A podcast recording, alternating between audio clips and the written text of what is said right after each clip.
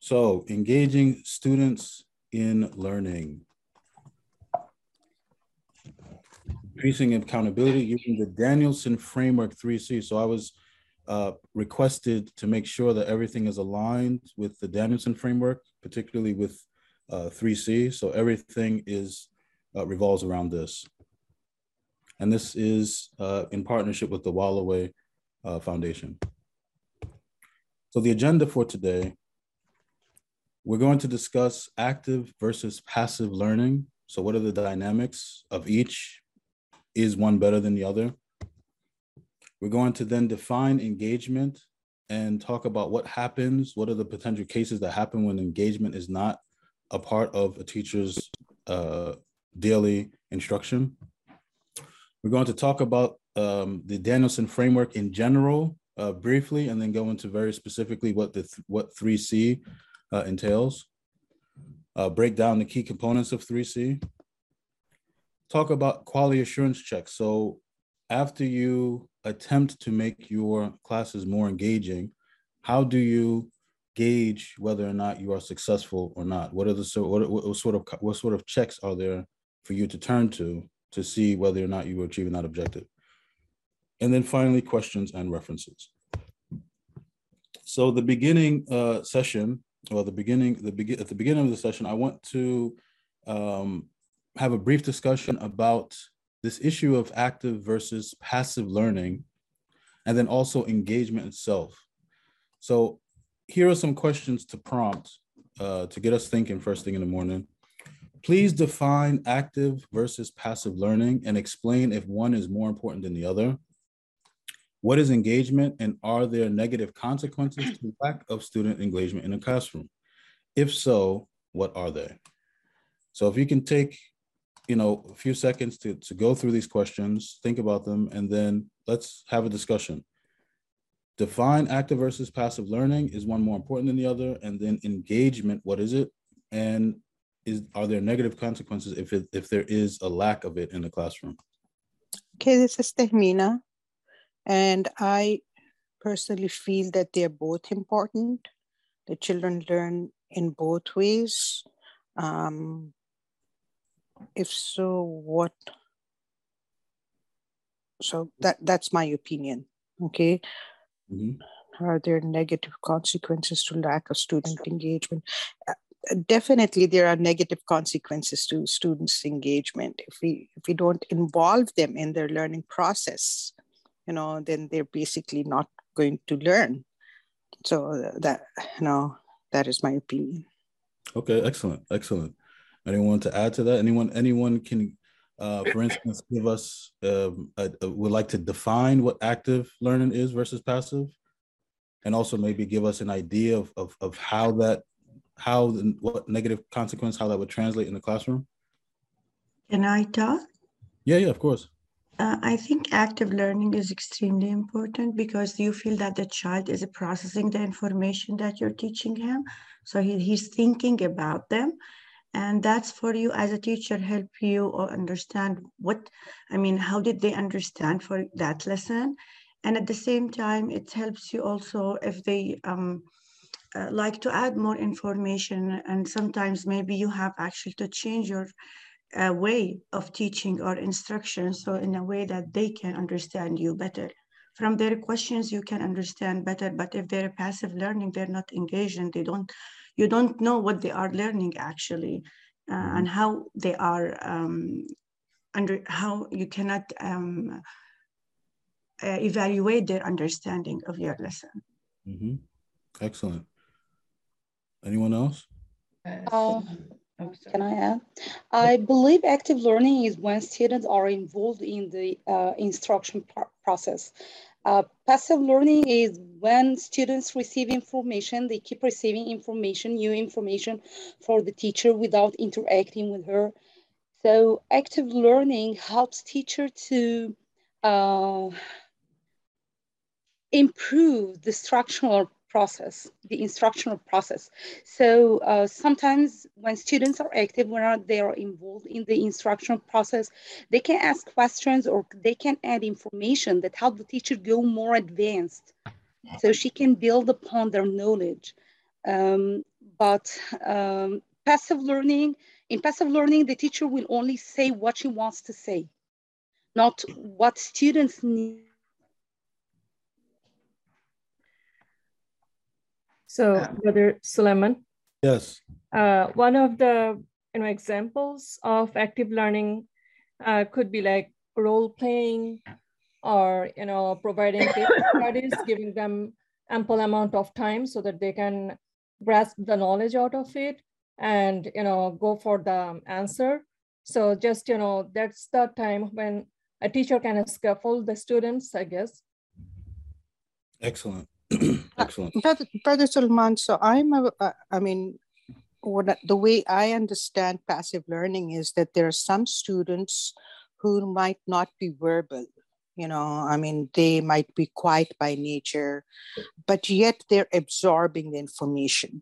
Now we as teachers can assess our students in many ways not just their participation in class. You know they are tests they are quizzes um, so I, I mean, because my answer was that they're both important yes. and it's based on the children's personalities you know mm.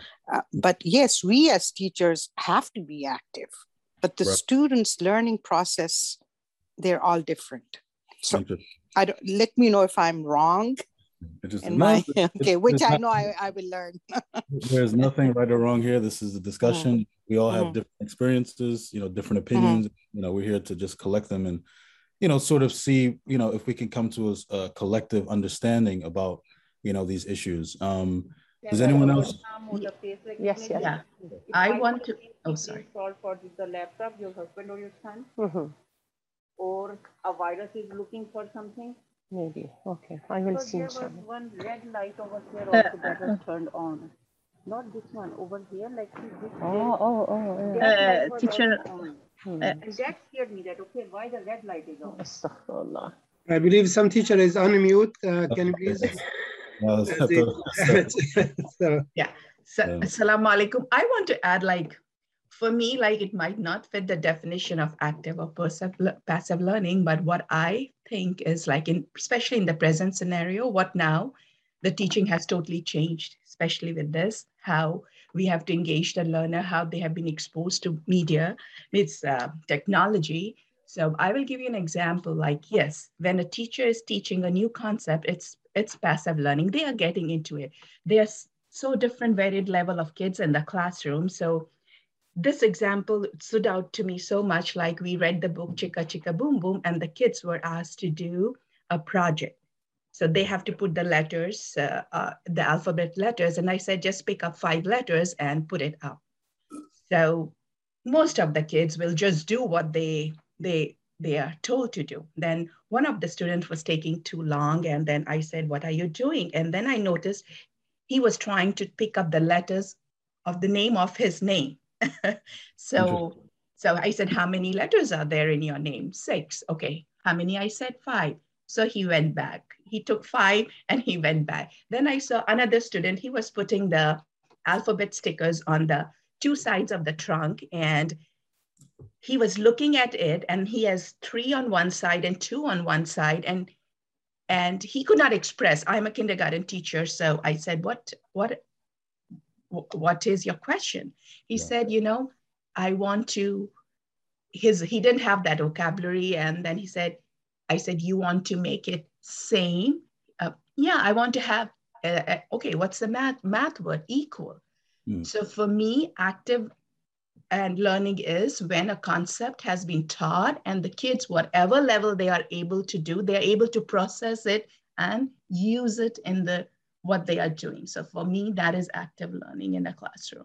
Excellent, excellent. Thank you. And that's very uh, vivid and comprehensive example um, that shows, you know, different ways that students approach different activities. And we're going to get to this in a little bit. Anyone want to add anything else, particularly with uh, engagement if students aren't engaged, what does that lead to? Can I talk? Sure, sure, sure. Yes, Assalamualaikum. So uh, for me, active learning uh, helps to open up with more discussion so that teacher can see that, you know, each student level of uh, understanding on the topic. Um, passive learning, some students need time to understand that is like teacher is teaching and I uh, ask them to read the material. It gives time for them to process. So that will help, you know, further discussion with the passive uh, learners. So I feel both is very important. Sometimes some students will uh, start with, you know, new concept for teacher to, you know, uh, more elaborate on and the passive learners will help in processing and maybe they will you know uh, first learn and then open up with um, other questions for um, later excellent excellent. Anyone else? Then we'll move on. Um, i think i can add something else. Um, i think with the with the engagement or with the students engagement in classroom yeah. yeah. this is well built a relationship between us as a teachers and as a students and having this relationship between you know students and teachers will have a strong relationship between even families. Because when we have this you know relationship between them and strong relationship between the students this is will affect even you know how is you know our relationship with their families too. Sure sure sure sure. Thank you. Mm-hmm. can i add something too? Yes and then i right. and so, should be the last one and i have to move on so go ahead okay so from my observation i have found that students some students i have when they are um, they're too shy to actually to engage in the classroom and took them a, um, a little bit longer to um, you know to be part of the discussion mm-hmm. but when they're actually like working um, independently they're actually like it's not that they don't understand they're actually doing very well excellent excellent so it's a it's a sort of modification of the activity itself or how you um yeah how you're trying to present the information or um how you are requesting the student to participate, you know, that may have a drastic difference in, you know, how much the student engages and, yeah. and, and how little. Excellent. Yeah. All right. So we have had uh, a tremendous number of uh, very, um, very thoughtful uh, definitions. Now let's get to maybe some textbook definitions and see uh, how they align with our discussion uh, just now. So active versus passive learning. Passive learning has historically been the way that classrooms has functioned. What is a passive classroom look like? The teacher just simply lectures. Historically, knowledge was seen as just a transmission, right? So the teacher has the knowledge, the students sit and absorb like an empty receptacle, right? So empty garbage can, you as the teacher are just filling this garbage can with information, right? So uh, students listen and learning was seen pretty much just as transmission. In this sort of uh, setup, right, this dynamic where it's mostly teacher centered and students really don't have much involvement or don't have much investment in the lesson, minimal skills are developed really beyond memorization and regurgitation, right? So in this context, What's important is that the student memorizes everything that they heard and then is able to reproduce that on an exam or an assessment, right? Now we're, we're going to talk a little bit later uh, in just, just a few moments about which one is better. Um, but this is a form of learning that remains with us until today. But at some point in recent history, research revealed that promoting active learning which was the opposite of passive learning, has tremendous benefits. When you activate active learning in the class and the student has taken ownership of their learning process, what it allows is it allows for understanding on a much deeper level for the students. When you are just memorizing things, regurgitating things, the amount of thinking involved is a bit limited. But when you are analyzing things, when you are um, asking questions about questioning things, um, it promotes higher order thinking. And again, this is for any level, right? Um, for instance, with the example uh, that I forget who just mentioned it, with the with the child being asked to uh, pick out a word, but then they said, "Oh, well, I want to know what my, you know, I, I want to see what letters, you know, do they have the letters of my name?" Right. So that's thinking be outside the box, right? That is okay. I'm here to learn about letters, but beyond just what I was asked to do, maybe I can learn about my own self and how do how do I how am I involved in this learning process, right? When you have active learning, it forces students to analyze, it forces them to challenge. Uh, this would be, like I said, higher levels. It encourages debate and discussion.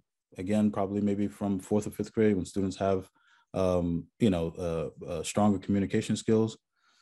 And so the dying question is: Is one better than the other?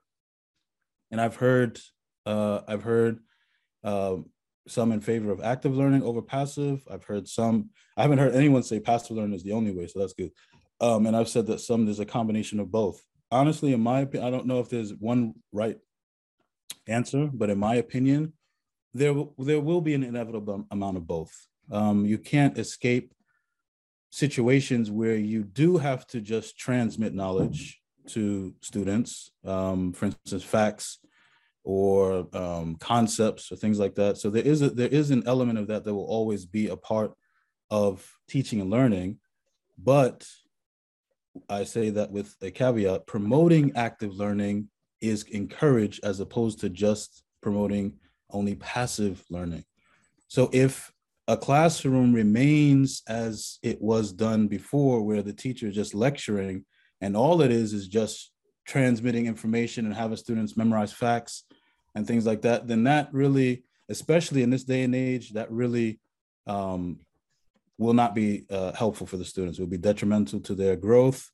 Um, and as active learning promotes critical thinking skills, and that is so critical and so important in today's, you know, uh, fast-paced, uh, fast-paced, uh, changing world.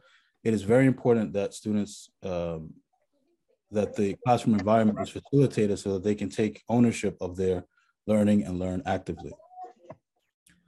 Um, does anyone have any, uh, feel free to make any comments or questions before we move on or as, you know, all, all throughout. Um, but yeah, so that was a very good, uh, that was very good discussion on active versus passive learner. And this is sort of the uh, textbook, the textbook um, definition. Now, when it comes to engagement, so we talked about engagement, and there wasn't as much discussion with engagement as there was with active and passive learning, but engagement will actually be the focal point of this workshop because active learning is from the student's perspective. It's not you that's doing active learning, right? You might be doing active teaching, um, but it's the student's perspective where they're doing the active learning, but engagement concerns you, right? As instructors, engagement concerns you how well do you engage the students? Ultimately, if you're engaging the students well, you're preparing the class, making an engaging, engaging environment. Students themselves are active learners, then there's a perfect harmony between the two. So we need to understand what engagement is, and then the, the, the whole rest of the uh, workshop, we'll talk about how does it look in the class, how does it play out. Engagement is not synonymous with compliant busy work, right? So what does that mean? Um, does anyone have an idea? Can someone tell me what they think this means? So how how how is engagement not the same as keeping students busy? Giving them worksheets and just telling them to do those worksheets, um, not asking enough questions. Um, so like my training is more inquiry based. I have been a English as a second language teacher. Mm-hmm. So uh, that it really was something important to us that we could keep the children, you know, thinking and participating. So not just giving them worksheets and have them do those. Exactly. Exactly. Maybe it is not about like the quantity, how much you give them, rather than the quality. Right. Exactly. Yes. Yes. Exactly. Exactly. So you know, uh, uh, uh, the principal or an administrator might walk by the class and, and and observe and say, "Oh, look, the students are busy." They may have things in front of them, they may be busy, but they may, may, may not be engaged, right? So there is a difference. They might be busy doing something, but in being engaged in the work is something different. So we can't make the uh, connection that giving students something to do is the same thing as engaging them, right? Um, engagement is essential to the success of a class. The more you engage the students, the better uh, things will, will be, the more uh, information they will retain, right? So it's essential to the, the, the, the, the um, easier will be to achieve the objectives of the class and of the course. So it's essential to the success of a class.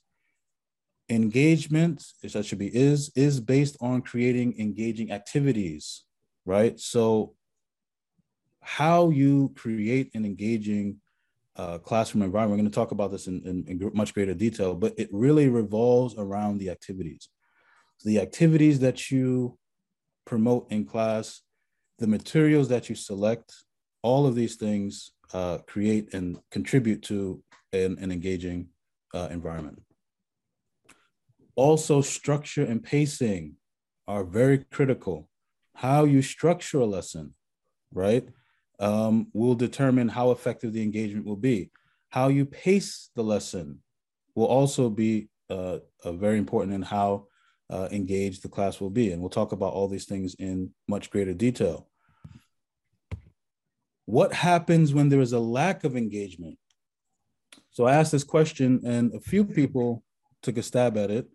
Um, but here are some things that tend to happen when there is a lack of engagement, I'm sure once you see these things, you will say to yourself, "Oh, yes, you know, you might have observed this, at, you know, at some point in your uh, teaching career." There are generally academic issues, and then there are behavioral issues, right? So if a student is not engaged in the class, and perhaps you're not aware of it, and we're going to talk about, you know, how do you um, how do you monitor the engagement of the class over time, right? So you want to you want to implement and engage, you know, engagement in the class, and how do you monitor that so that you can catch these things before they appear? But perhaps maybe a teacher is not aware that a student isn't engaged. How does that manifest itself? Well, from an academic standpoint, you see that students are unpre- underprepared for assessments. They score really low on assessments, and you and and the student has been in class all the time. They don't have any absence. So how does that work, right? They don't absorb the knowledge. They fail to meet critical learning skills and or objectives. Okay, and a lot of this is not determined until you get to assessment points, right? So in the middle of the uh, term, at the end of the term, at the end of the year, things like this. Beyond academic issues, there's also behavioral issues, and especially with younger students, right? We know that younger students have a very short attention span right? So if they're not engaged, immediately their their minds are so busy they're going to look to do something else, right? Um, that tends to make students disruptive in class. Um, they may ultimately, if if there's a pattern of uh, disengagement from learning, and that pattern, I mean, meaning that it goes from year to year to year, they might develop a disinterest in learning altogether because they just don't see they don't see any point of it. There's no there's no there's no benefit that they derive. There's no fun that they get from it. Um, and then you also have discipline issues. It might lead to discipline issues. You know, students acting out or you know harassing other teach uh, other students, things like this. So there are you know some issues, some moderate, some serious, that may result from the lack of engagement in class. So the task of being uh, an engaging teacher is, is actually quite important and quite you know a heavy responsibility. Uh, would anyone like like to make any comments about that before we move on? Yeah, I have um I have one comment actually. I think I missed one point from your talk when you said about um, active learning, you know, and um, active uh, uh, engagement.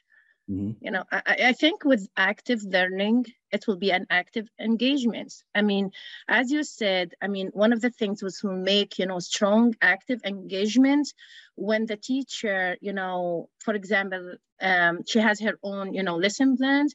And then, you know, I think teachers, when they are changing, you know, the, the lesson plans with somehow how they can teach the kids, you know, like sometimes, okay, they have a project related to whatever topic, you know, this is will make the class will be more active, you know, uh, especially now after the kids, they are coming back from, you know, sitting at home from, you know, COVID you know, like during the pandemic time um, and because they are coming, I feel now they are not really more social, especially this year, you know, I mean, this year we are, I mean, one of the teacher is really, you know, struggling, you know, like how they can, how can I make the kids more to be engaged and especially, you know, with the rules, you know, we have, and we need to, we cannot have the kids close to each other, you know what I mean? Mm-hmm. And, and all of this, I think it's affecting, you know, um, students' engagement in classroom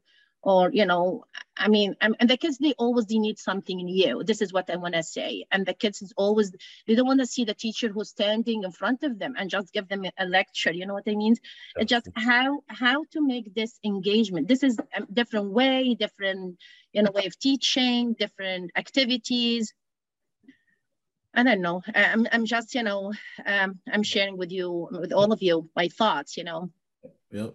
Excellent, excellent, uh, excellent. Um, yeah, excellent point, especially about COVID. Um, um, uh, especially about COVID. Yes, COVID can definitely offer some challenges to, um, particularly with group work, which we'll come we'll, we'll, we'll come to uh, in a little bit. Um, but you know, again, we have to we, you know you have to manage um, you have to manage change, and at the end of the day, if you have the principles of engagement, it doesn't really matter what context you're in, you'll be able to adapt. Um, and one thing I want to mention is that there, there, there, we should see that there is a clear difference between active learning on the part of the student and engagement on the part of the teacher.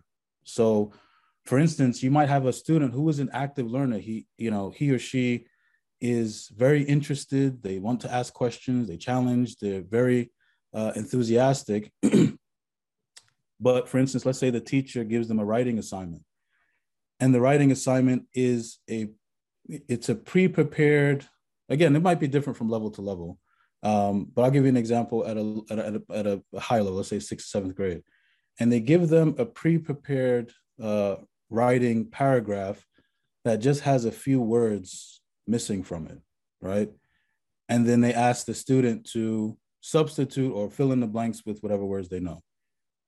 That's not, and they give the same script to everybody in the class, right? Students might be enthusiastic to write, but that task that the teacher prepared is not really going to stimulate really anything from the students. It, I mean, it's just it's a it's a pre-prepared paragraph that everyone has, and there's only a few line a few words missing, right? So there's not really too much that's going to be going on, as opposed to a teacher giving a student a writing topic or asking them to come up with topics and say, okay, I'd like you to write a paragraph on any topic of your choice, right? Now the student is excited, you know, they're coming up with ideas, they're writing something from scratch, maybe sharing it with their friends, right? So that is an example of how maybe a student might come to the class as an active learner but the teacher it's up to the teacher to facilitate that and make sure that the activities and you know uh, assessments and assignments are aligned with you know uh, an engaging class. So i just want to make that point as well. Um, hopefully we all have a, a, a better understanding or clear understanding or more comprehensive understanding of the difference between active learning versus passive and then also what engagement is and what it isn't and what could be some of the potential uh, problems and issues that you might run into if there is not uh, engagement in the class. Um, good. So we're going to move on. Uh, this will also be a group discussion, and then um, for the following um, questions that I have prepared, I'll, I'll make them uh, breakout rooms. But I'm with this question. The reason why it's a group one is because I'm not really sure what familiarity what familiarity you all have with the Danielson framework uh, in general, and then also with 3C. Um, so I'd like to just get a general idea um, from you all. So in what specific ways, if we can answer this question, in what specific ways does the Daniel Danielson Framework 3C help enhance your teaching? Do you apply it thoroughly? And you can be uh, try to be as honest as possible. And if not, which areas could you improve in?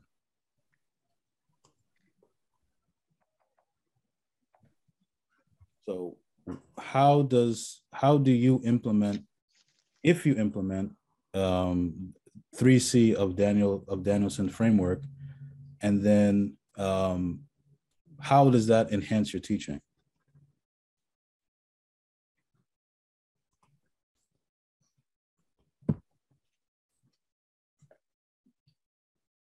And if we're not if we're not uh, familiar with it, then that's that's that's fine too, because we're here to learn about it.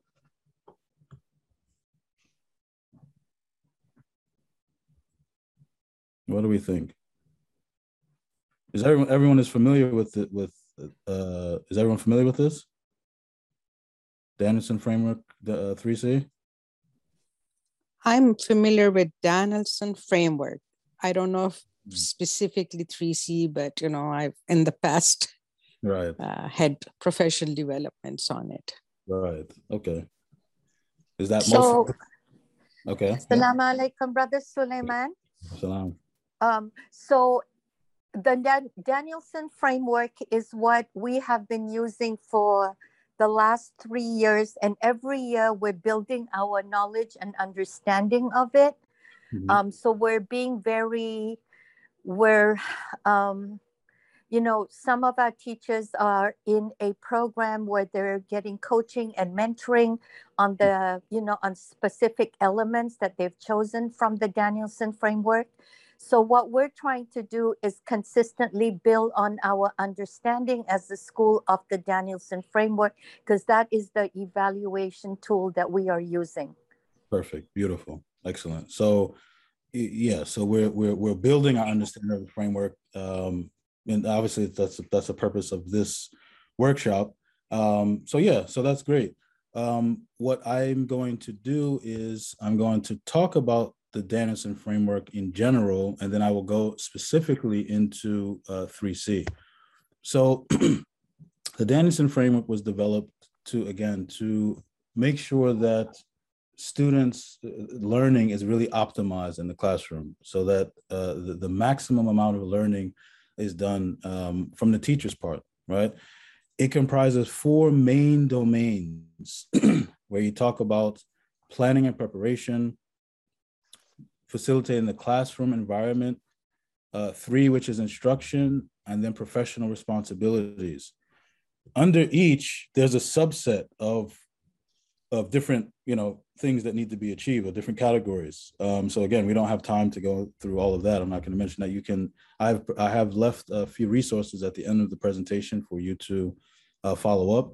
Um, but we will focus on three, which is instruction, and then particularly 3C. I think it's I think there's A through E, if I'm not mistaken. Um, so A, B, C, D, and E. Uh, we will focus on 3C. All right. So 3C is about engaging students. So 3C is about engaging students and engaging students from what core areas or what core competencies. Number one, instructional materials and resources. Number two, activities and assignments. Number three, structure and pacing. And number four, grouping of students. So what we're going to do is before, uh, again, some of us might be familiar with this uh, and some of us might not be, but the, um, the, the areas themselves, we should all be familiar with. So everyone should know what instructional materials and resources are, activities and assignments, pacing, grouping. So what we're going to do is we're going to discuss each one um, in depth before I go to sort of the textbook uh, definition of them. And then also, um, it's very important for me to not just present the information without explaining how you can implement it. So I've broken each one into what it is. So sort of a, a loose definition or you know multi uh, you know multi uh, faceted definition. And then also how would this look like or how does it play out in the classroom? So that's going to be the format for uh, the rest of the workshop. We will look at each one in detail. We'll discuss i have some questions prepared first to discuss them and then we'll come back and we'll um, examine each one in detail, uh, looking at what it is and how to implement it. And then finally, we'll leave off with um, discussing how do you monitor engagement. Once you have these things in place, how do you monitor engagement in your classroom to ensure that you are, uh, you know, creating an engaged environment? So the question is, how do instructional materials and resources contribute to an engaging student environment? So how does the what, what what is it about the instructional tools, the instructional resources that you use in the class? How does that contribute to an engaging student environment? So I will break you up into uh, I believe um, yeah five rooms, which will be about three to four people, and then we'll come back uh, and discuss in a little bit. All right. Does anyone have any questions? Okay, so in just a little bit, in just a Can few you seconds. please repeat your question? Uh, the you mean the question on the screen? Uh, there is no screen. I cannot see screen. Oh, sorry, sorry, sorry. Oops. yeah. So this, yeah, this question is so how do instructional materials and resources contribute to creating uh, an engaging student environment? So this is the question that you will be discussing in your uh, breakout rooms, and I will um, I will be navigating from uh, room to room, just you know, um, chiming in and seeing what we're talking about. But yeah, how do instructional materials and resources contribute to an engaging student environment? So this is the first aspect of 3C that we're going to try to discuss. All right, any other questions? All right, so I will create it now, and then once uh, we'll you know talk for a few minutes, and then I will uh, end the breakout rooms and bring everybody back. All right, so I'm going to create it now. And so um, before we actually move on to what I have uh, prepared, I would like sort of one or two um, um, one or two people to share, you know, their thoughts on instructional materials. I, I really would like Arzu uh, to give uh, an example um, of what was done in their class um, because it's very helpful. Okay, Bismillah, Assalamu alaikum, everybody. So um, for Read Across America Day, um, what um, we did in our class was we did a collaborative writing um, story. And uh, the way it focused on, so how it worked was um, it w- was part of a vocabulary packet that I had downloaded like the beginning of the year and um, went back to, and I, I really loved this idea. I said, okay, I'll give it a shot. So we do Wordly Wise words. So I put up, um, I think, uh, less than 11 words up on the on, on the board, and the students had to choose, had to use one of the words in each of the paragraphs that they uh, were going to write.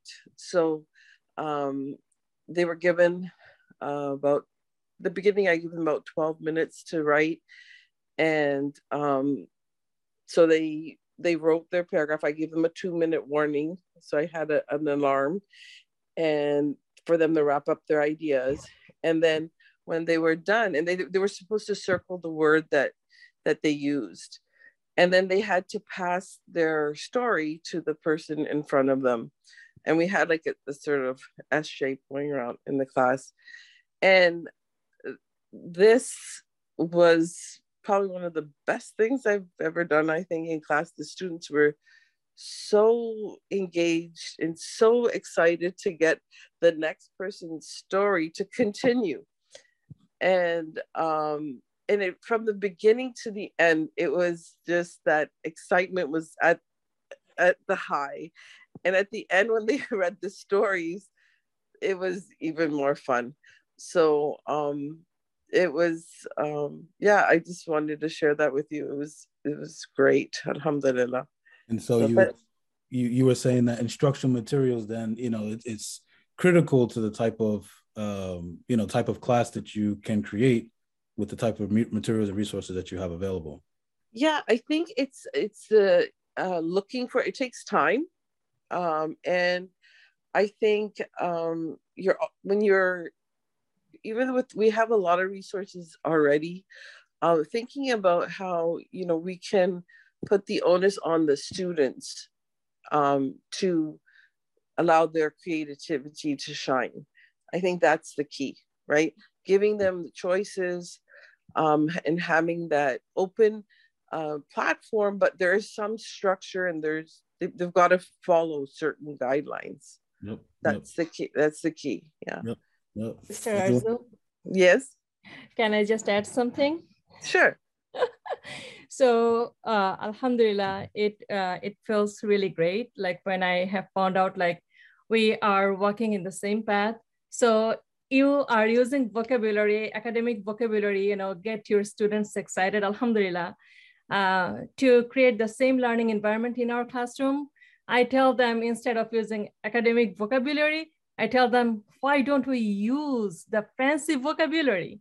So for that particular week uh, the vocabulary that we learn, we try to encourage our students so that they can uh, use those vocabulary in their writing, um, you know, assessment uh, or in, in their writing paragraphs or uh, formative assessment thing. So yeah, I, I think that Alhamdulillah, uh, there's, uh, there's one great way that we can, you know, help our students to get engaged in our classroom. Excellent, excellent. Okay. I can take time for one more and then we'll have to move on because we're running short on time. Someone else wanted to participate, wanted to contribute? Can I um can I go ahead? Yep, of course. Okay. So um, um this week we were learning about um volcanoes uh in my class. So um I gave my students um some of the um latitude and longitudes of active volcanoes around the world. And I asked them to um, enter on Google um, Earth so that they can mark.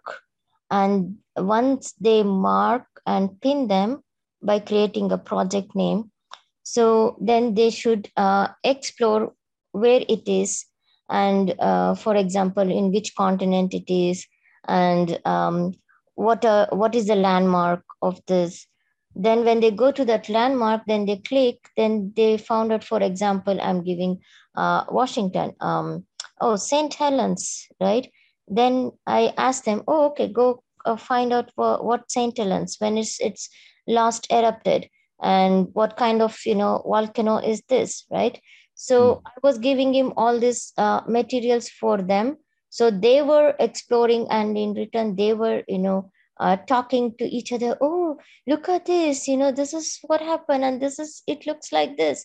And so we and i was going around and they were all discussing and they were showing me sister Hafsa, see this, you know this erupted at this time and there were so many ashes and someone was talking about hawaii so uh, this is how you know they were engaged uh, with some instructional materials what i gave and the resources I provide, and they were being actively learning about uh, different volcanoes around the world. Nope, that's an amazing example. So, for instance, in that example, you could have, you know, a teacher could have simply you gave them a, a black and white photocopy, right, of the volcanoes and said this is what it looks like, right? But by utilizing the internet and Google Earth and things like that, you know, um, already sort of predetermining that you want to you want the students to be engaged beyond just looking at, uh, you know, a stagnant um, photocopy of it, you know, that's really, that's really, that's really uh, amazing. That's what it takes. Uh, we have to move on. If you have anything pressing that you'd like to say, you can save it to the end. We have, uh, you know, it's time for questions or comments. Um, so instructional materials and resources, what they, or what is it that we need to concern ourselves with, with this aspect of uh, 3C of the Danielson framework? There are a variety of instructional materials available. Um, I'm sure that you have a resource, uh, you know, center or area. Uh, it could be digital. It could be, um, you know, it could be manual. It could be, you know, physical.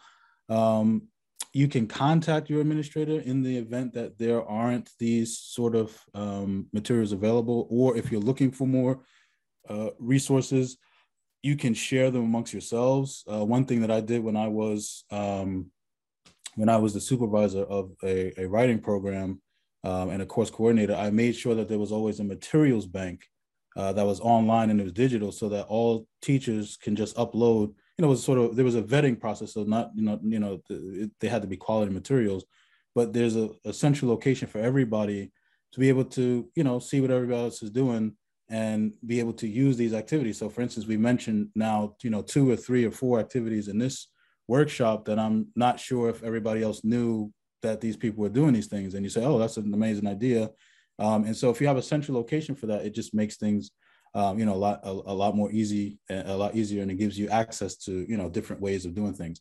Um, you can vary the types of instruction materials and resources. So again, here's the example of just having your sort of old-fashioned stagnant photocopy of uh, a volcano as opposed to uh, looking at it 3D version on Google Earth.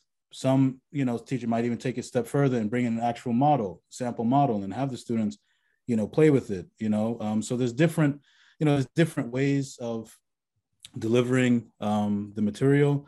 Uh, there's different technologies that you can use. Um, you can also use, I'm a, I'm a big uh, proponent of using student work as much as possible. Uh, so when you have, especially when you have exceptional student work or you have student work that can serve as models, what it does is it provides motivation, right? It provides, especially at younger ages, students, you know, the kids love that. They love that they've worked hard and their work is in front of everybody to see and things like that. So, um, you know, the, the, the way you deliver the materials, you know, perhaps sure there might be there might be some short story or some paragraph or some sentence or some color or whatever in the book but you know you might you know replace that with, with a student sample to make it again uh, feel like the students have ownership over, over what's going on um, and then also make sure that the instructional materials are appropriate right to the age and level. You don't want to you don't want to have something that's too difficult you know where the students really can't engage even if they wanted to. How does it look? Well they should be learner centered as much as possible. Uh, the materials should be designed so that they uh, ask, the, the students ask or forced to ask probing questions beyond just sort of yes, no, or regurgitation of facts, right? Um, the idea of engagement is to promote deeper thinking. Um, we're not just interested in sort of, you know, yes, no answers and, and just spitting back out, you know, facts about things.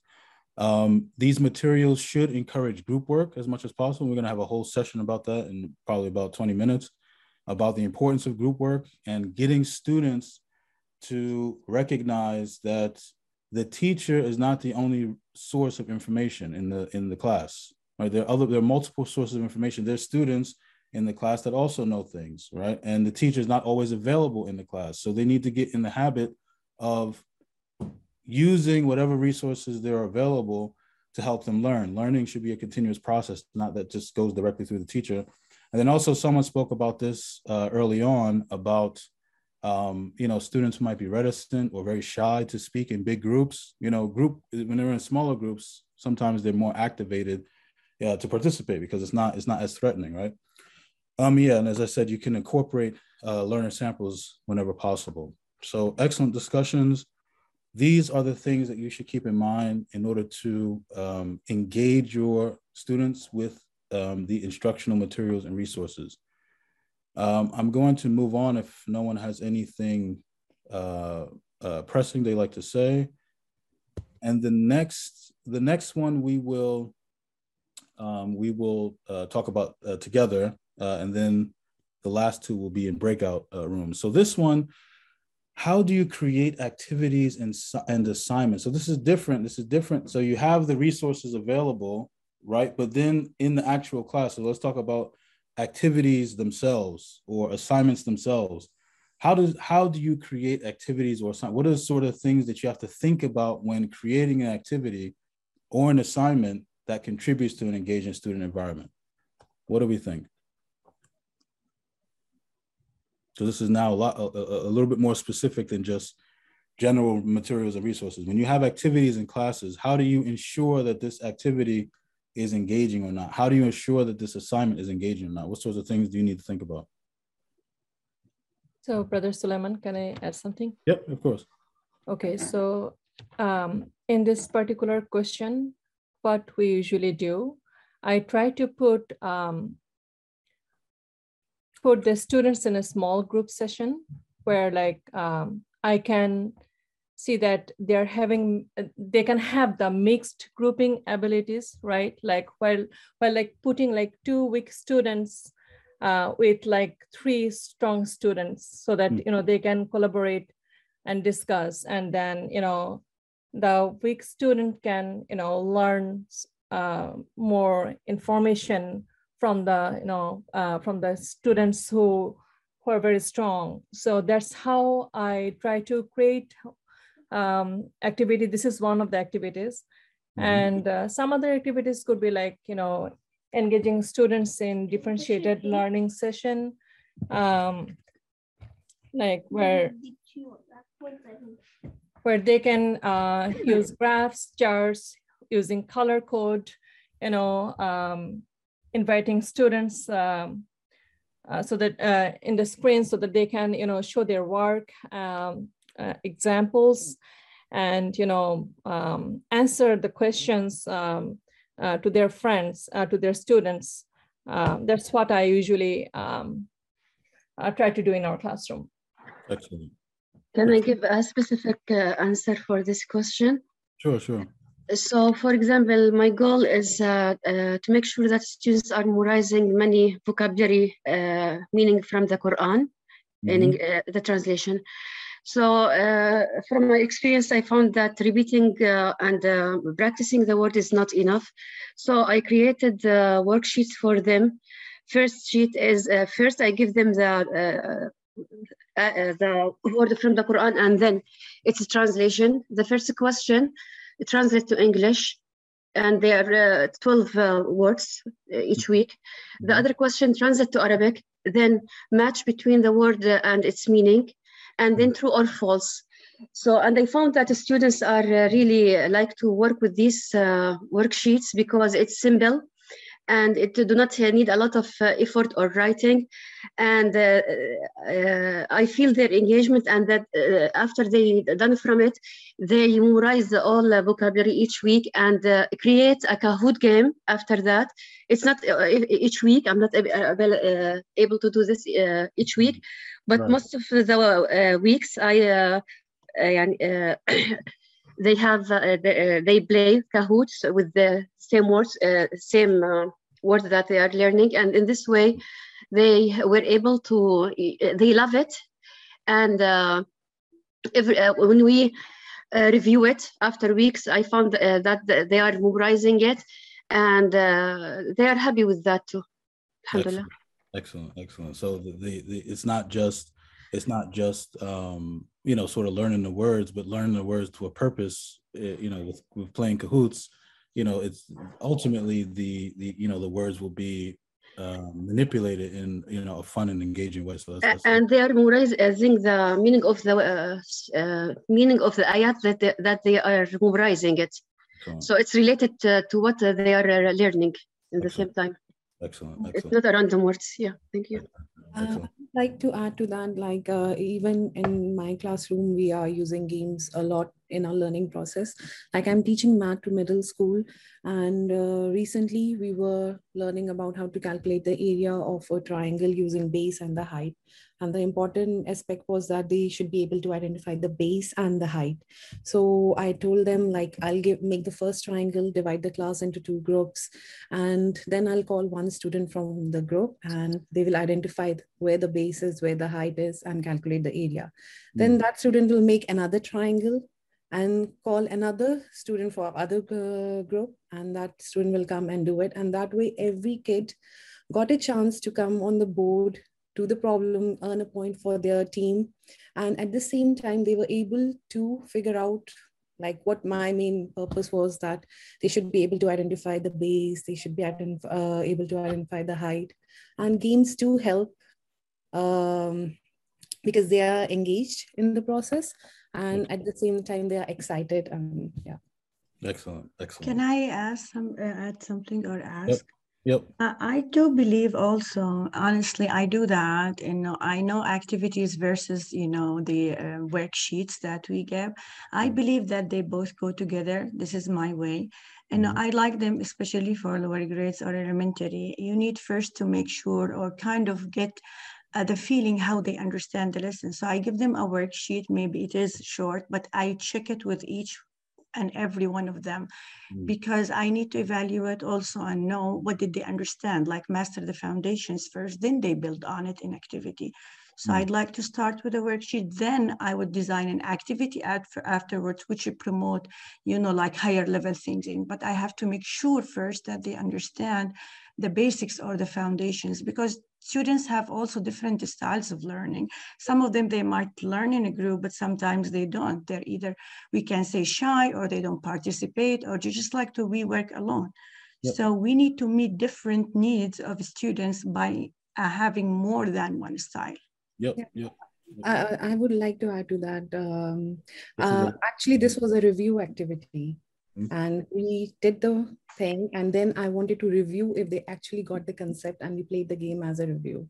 So it helps uh, if you do the activity as a review, or if the curriculum is already providing a game that has to be like played after reading the instructions. Like we had also a game like four in a row, where they were asked, they were given extra uh, instructions how to like estimate an angle, and then they were asked to play the game pair by pair and we made a tournament out of it. And eventually by the end of the lesson kids were so good at estimating the angles that it really helped me solve the problems with them at the end of the like that particular activity. So it does help sometimes but i agree that we need to like give them instructions also sometimes uh, and not just like the activity only Yep, yep, yep. I mean, I th- and we'll ha- we have to move on. Uh, I think that we all appreciate, um, you know, that there are the, the main goal, right, is active learning and engagement. But how you get there, you know, that is your domain as as as the teacher, right? So you have the flexibility. Um, you know, every class is is different. Every learner is different. So you know, uh, the the seasoned teacher will be able to you know critique all of that and assess everything and then also you know modify things accordingly. So excellent excellent points. Let's move on. So with regards to activities and assignments of the um, danielson uh, instruction framework of, of 3c which is engaged with teachers uh, the activities and assignments should be aligned with the lesson and course objectives right? So, and I mean, that's pretty straightforward and pretty, I guess, uh, you know, common sense. But yeah, they should be aligned with the lesson and course objectives. They should reflect some sort of scaffolding, right? So, uh, a big part of engagement is making sure that you scaffold the the activities where possible, um, going from you know sort of easier to more complex um, or from you know sort of uh, uh, either either a whole to small or small to a whole up to you. Absolutely.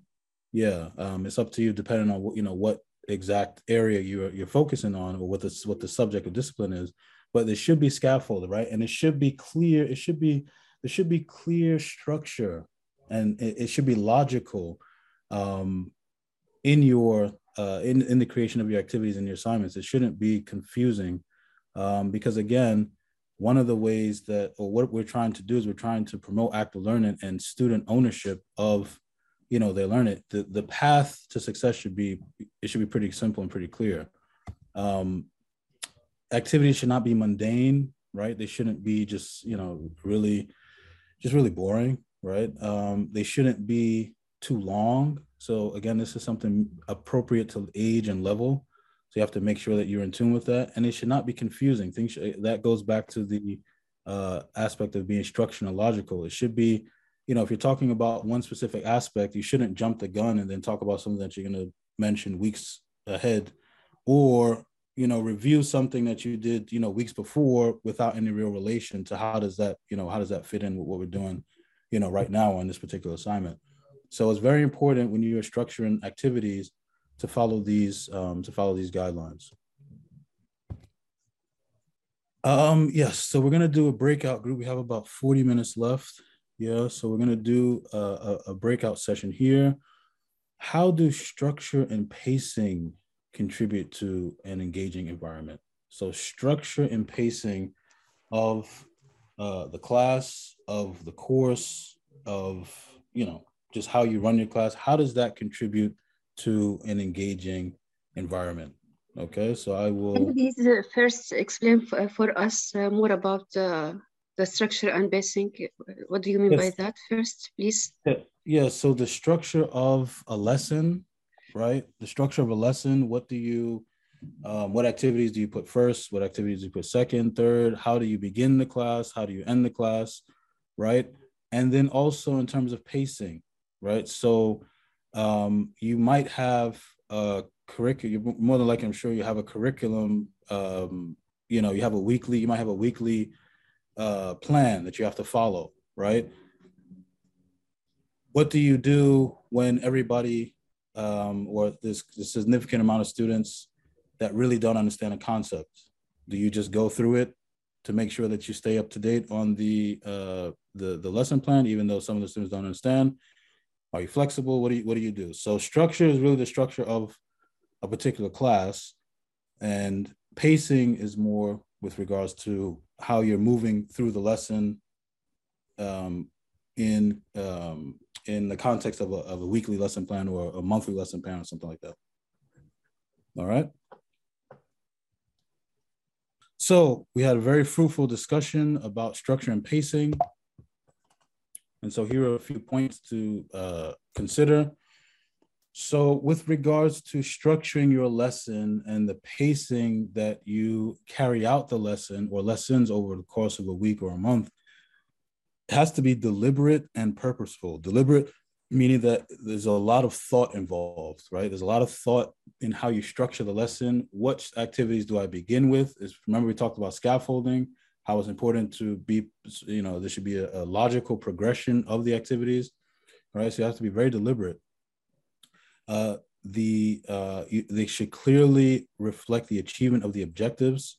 So how your lesson will achieve the objectives of the day should be um, again should be very clear right? And how you structure, you know, which activities you include, um, the time that you spend on them, um, things like this.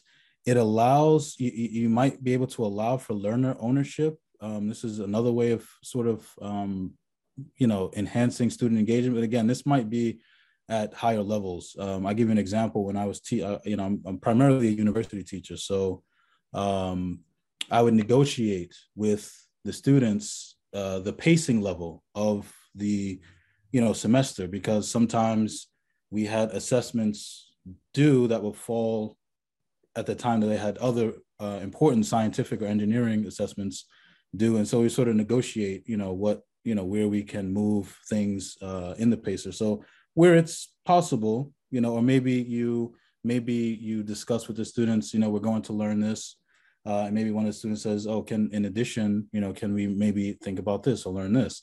You know, and then you add that to the, um, you know, you add that to the uh, to the schedule or to the lesson. Uh, again, that's where where it's appropriate, but ideally that would be the epitome of you know active learning, where students uh, can learn about supplemental things or shift things based on you know things that they find to be important. Another uh, very important part about structure and pacing is that you allow every class, uh, uh, at least, uh, if not every class, then at least at the end of a week, um, you allow for a recap and re reflection. So you should be able to uh, internalize, the students should be able to internalize what they learned for the day, right? And they should be able to verbalize that and um, you know, it should be clear. And by doing that, when you allow time for recap and reflection, it just reinforces the learning for the students. How does that look? Right. So again, you allow flexibility where flexibility is possible. As I mentioned in um, you know my situation, it was able to um, yep, no worries. Um, um, I was able to negotiate that because we had that flexibility built into whoops, we had that flexibility built into the um, we have that flexibility built into the curriculum. Um, you know, you may not have as much flexibility, but again, where flexibility is available, you know, utilize it in terms of structure and pacing. Don't rush for the sake of finishing a lesson, right? So um, we obviously have the objectives that we have to meet, but if you see that there are a significant amount of students who just don't follow, or the entire class would benefit from focusing on one specific aspect of the lesson a little more, you know, you should be able to uh, adjust accordingly. Um, I think it doesn't really serve anyone where you just plow through the material just for the sake of finishing a lesson and nobody or, you know, a, a significant number of students aren't on board. Allow student input where appropriate. So again, I, in this this issue of co-creating uh, uh, lessons um, and the pacing, you know, uh, I think at very innovative schools uh, and programs they they allow for quite a lot of uh, input from the students, um, which is pretty interesting. Um, but again, you know, you have your own uh, objectives and you have your own goals, you know, for the course for the program. So where it's allowed, you know, you you can utilize it. Um, and everything, the the structure of the lesson and the pacing of it should be clearly laid out. Um, it should be clearly laid out in written form or in digital or, or both. So, um, you know, for you personally, I'm not sure if lesson plans are uh, obligatory. I'm not trying to make any. I'm not trying to make any problems for anyone. So I'm not gonna. I'm not gonna say that you should have uh, obligatory lesson plans when when that's not the case. But just for you, uh, for the students, it should be clear. You know, you should probably write on the board, you know, what the objectives of the class uh, are, or they you at least verbalize it to them. And it should also be, you know, clear where they're, you know, where they're headed, right? So what are, you know, what are the things, the the main concepts that we're going to learn for this week? You know, that should be clearly laid out. Just so again, from the standpoint of transparency and expectations, you know, again, it's it's a way for students to take ownership of you know, what's being put on their plate. All right, so we only have a little bit of time left. Um, this is an area that I think actually would, would stimulate a lot of good um, uh, conversation. Uh, perhaps I can take maybe one or two or three comments. Uh, a, a, a bunch of you actually started to talk about them in the breakout rooms, which was great. Um, how does student group work contribute to an engaging learning environment? How does how does how does group work contribute? Would anyone like to chime in? I'm a big fan of uh, having the students being divided into group work and sort of having a jigsaw learning process. So, for example, um, for social studies, when we finish a chapter, um, I'll break them into small groups and I'll assign certain part of the chapter to each child. Uh, uh, I mean, not sorry, to each group. Um, have them then make a poster collectively. So the benefits of it is they're learning from each other um, and understanding the lesson, but they're also learning how to work with each other, how to be respectful of each other's opinion, so before even starting, I give a lot of instructions and how they're going to conduct. Um, and giving them that poster makes them so excited that they get to write on a big piece of paper. Um, I tell them if they want to make a picture with it, they can do that. Um, but like I divide the poster mostly into four parts, and suppose they're learning about uh, the different uh, American Indian tribes you know, then I'll assign on each part a separate t- topic that they need to write about, or four or five points about that specific thing. At the end, I have the class share. Each group gets to share their poster nice. um, uh, with the whole class. So nice. uh, that's something I've done in the past, and it makes the kids very excited. Yes, Sister Tahmina, I would agree with you. Um, children love it, you know, and then, you know, they love to show their work in front of the rest of the students. Uh, Alhamdulillah, we have, we usually do this in our classroom. And thanks for, you know, um, sharing it. Yes. Yeah. Same here. We also do that at the end of the like second trimester. We reviewed our math concepts we have learned so far by making anchor charts, dividing the students in a group, and giving them a book topic, and they did that. Excellent. I think also it's important that when you group students to make sure that each student in the group is participating because you notice sometimes students they really um, yes. we can say they're smarter but they take the lead and they know figure things quickly while others feel you know i mean they're done. Some groups they done in like a couple of minutes. They were able to do everything. So you have to ensure when you group the students that each and every student is really participating by dividing somehow. And i usually have sometimes a lead sometimes i don't for the group. It depends but i give them clear expectations like and how to give turns and about teamwork. Mm-hmm. Then also yeah so it will be purposeful. And after that uh, as she said, Ms. Tahmina, that we definitely uh, share each group. And I ask each one of the group members, not only one to share, like each one will take part to represent their work.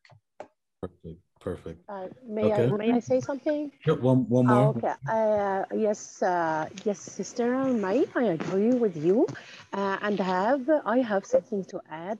Uh, every student is to, to uh, participate and Uh, in, uh, get enjoyable. Yeah, uh, if you don't feel excited or enjoy with the group or with the topic, which is the or the way, which is a should to do uh, maybe he doesn't give um, a proper engage engagement. Yes. This is what I see.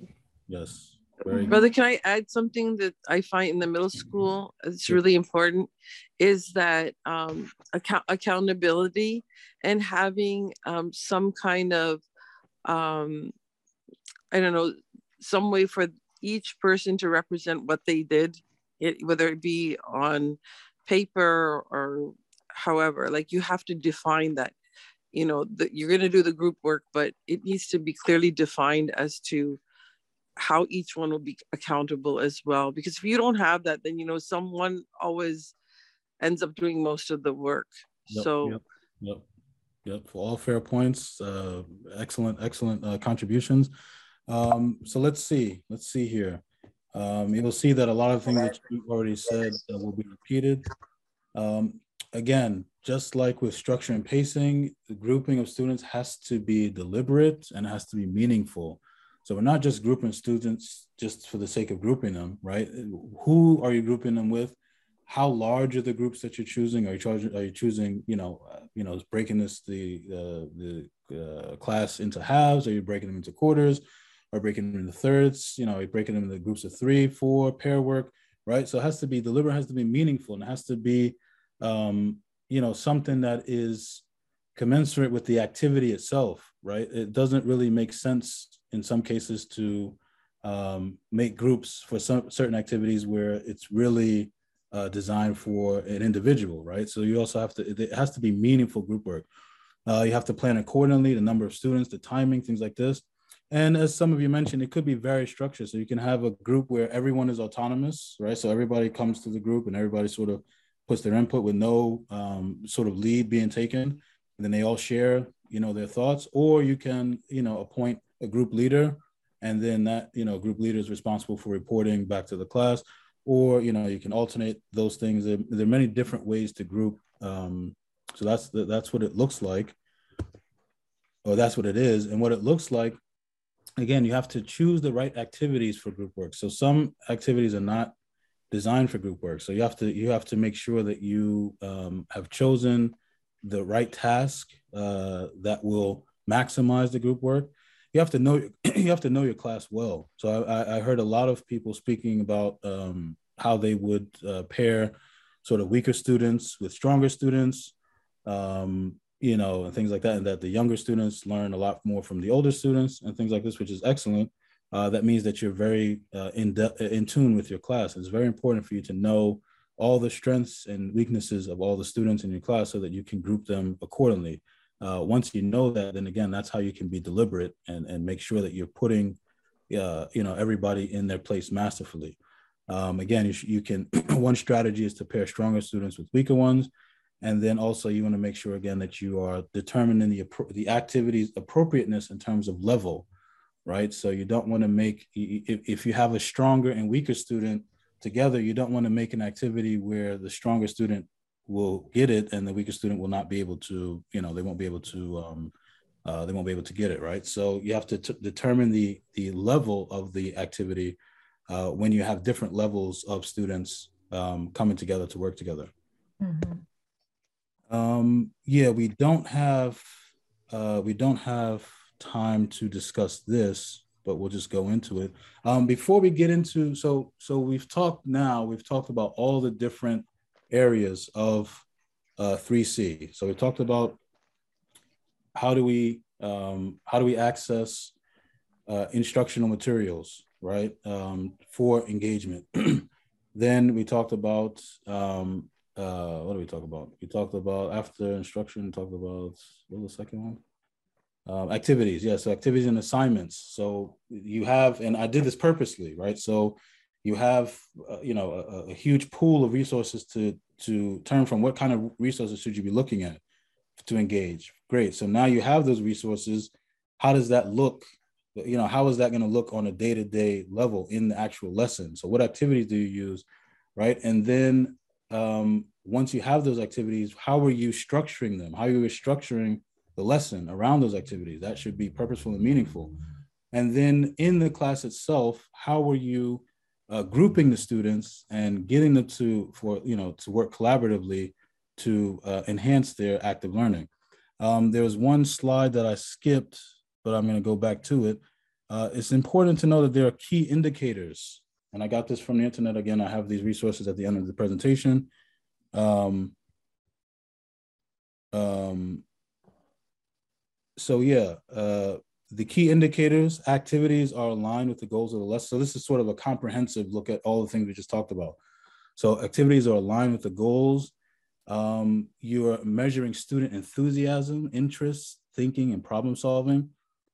Uh, there are learning tasks that require high level student thinking and align with lesson objectives. Students are highly motivated to work. Students are actively working rather than watching while the teacher works. And there's a suitable pacing of the lesson, neither, neither dragged nor rushed, with time for closure and student reflection. So this is sort of a comprehensive list of all the key indicators of a successful uh, uh, in, in engaging classroom.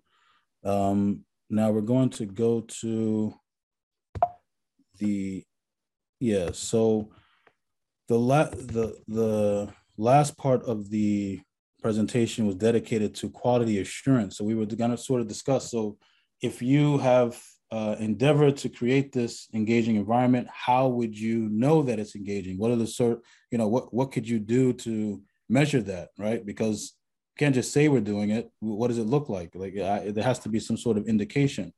Um, and there are a number of different ways, right? There's various tools uh, to assure active learning is taking place. Uh, you have comprehension checks, which a lot of you have mentioned this. You, you ask students, um, you know, not yes, no questions. You ask them, you know, sort of uh, comprehensive questions to see do they can they produce the you know the the correct answer or the correct understanding based on what it is that has been taught. Right. So you do comprehension checks. That is a good way to see if you know a, a student or students or the class is actively learning. Um, you can monitor student performance in general right? So you can see again, you know, student to student in general in the class, how do they do on assessments? Um, that can be an indication of uh, how active learning is taking place and just your general vibe of the class in general, right? Uh, you can observe the class vigilantly. So again, some of us mentioned in uh, group work sessions, you want to make sure that everyone is participating um, and and you know contributing and and being active and engaging. So again, you can't do that if you're sitting in front of the class, you know, not necessarily, you know, um, circulating and things like that. So you have to observe the class vigilantly. Then there's observations. There are probably official observations that will come from an administrative standpoint where they, um, you know, come in and check and make sure that, um, you know, that certain criteria are being met when it comes to active learning. There might be rubrics so with an observation or um, you know, maybe for a course or something like that, there might be a specific rubric that details, okay, and to do active learning, it looks like this, you know, at certain levels. I'm gonna actually take a quick look at that before we before we leave. There might be daily checklists. So you might have to um, you might have to check off certain things. Did I do this? Did I do this? Did I do this? And hopefully, if you did these things, then you can say that you uh, have promoted an active classroom, active learning classroom. And then also just daily personal reflection. I remember earlier in my uh, teaching career, I used to have a, a, journal where I would, you know, after every lesson, I would, um, you know, write to myself what, what, what I thought went well in the class and what I thought didn't didn't go well. And so that might be the time to, um, you know, sort of focus on, you know, what aspects of the lesson you know were active enough or weren't active enough and if they were not then why and how could you improve that a little later on um, this we don't have time to get into but i will send it to uh, brother imran and sister aisha and you can look at it in, in detail But here, here's an example of a rubric, right? That shows the different types of uh, active learning classrooms from developing and then effective and then highly effective. And you'll notice in the language, again, we don't have time to go through it, but you'll notice in the language, um, they are talking about, you know, different tasks that are being used uh, in the class, um, the students' intellectual engagement, um, students' choice and agency in preparing materials or contributing to materials, um, the different grouping uh, strategies that are used, so and pacing. So take a look at this when you get a chance. Um, and then, you know, if you have any questions about or comments, you can feel free to email me. Um, again, here's another uh, sort of rubric um, um, that details the understanding of levels of performance of an engaging class. This is uh, sort of just the, the basic one, and this one really highlights the language that's used, so you can look at the things that you would need to uh, highlight and focus on. All right, and so in summary, so again, really that's pretty much the, the discussion of that of quality assurance and then looking through rubrics. That's pretty much the only part of the workshop that we've had to uh, sort of uh, run over, but you will have access to the presentation. You can look at it at your own leisure. In summary, Danielson framework 3C inc includes, that's, that should be four uh, core components, not three, sorry. Uh, so materials and resources, actually, let me change that right now. Yeah, so it should be, um, so it incorporates four core components, which is materials and resources, activities and assignments, structure and pacing, grouping of students. Always be cognizant of your classroom energy, as well as cognizant of the learners.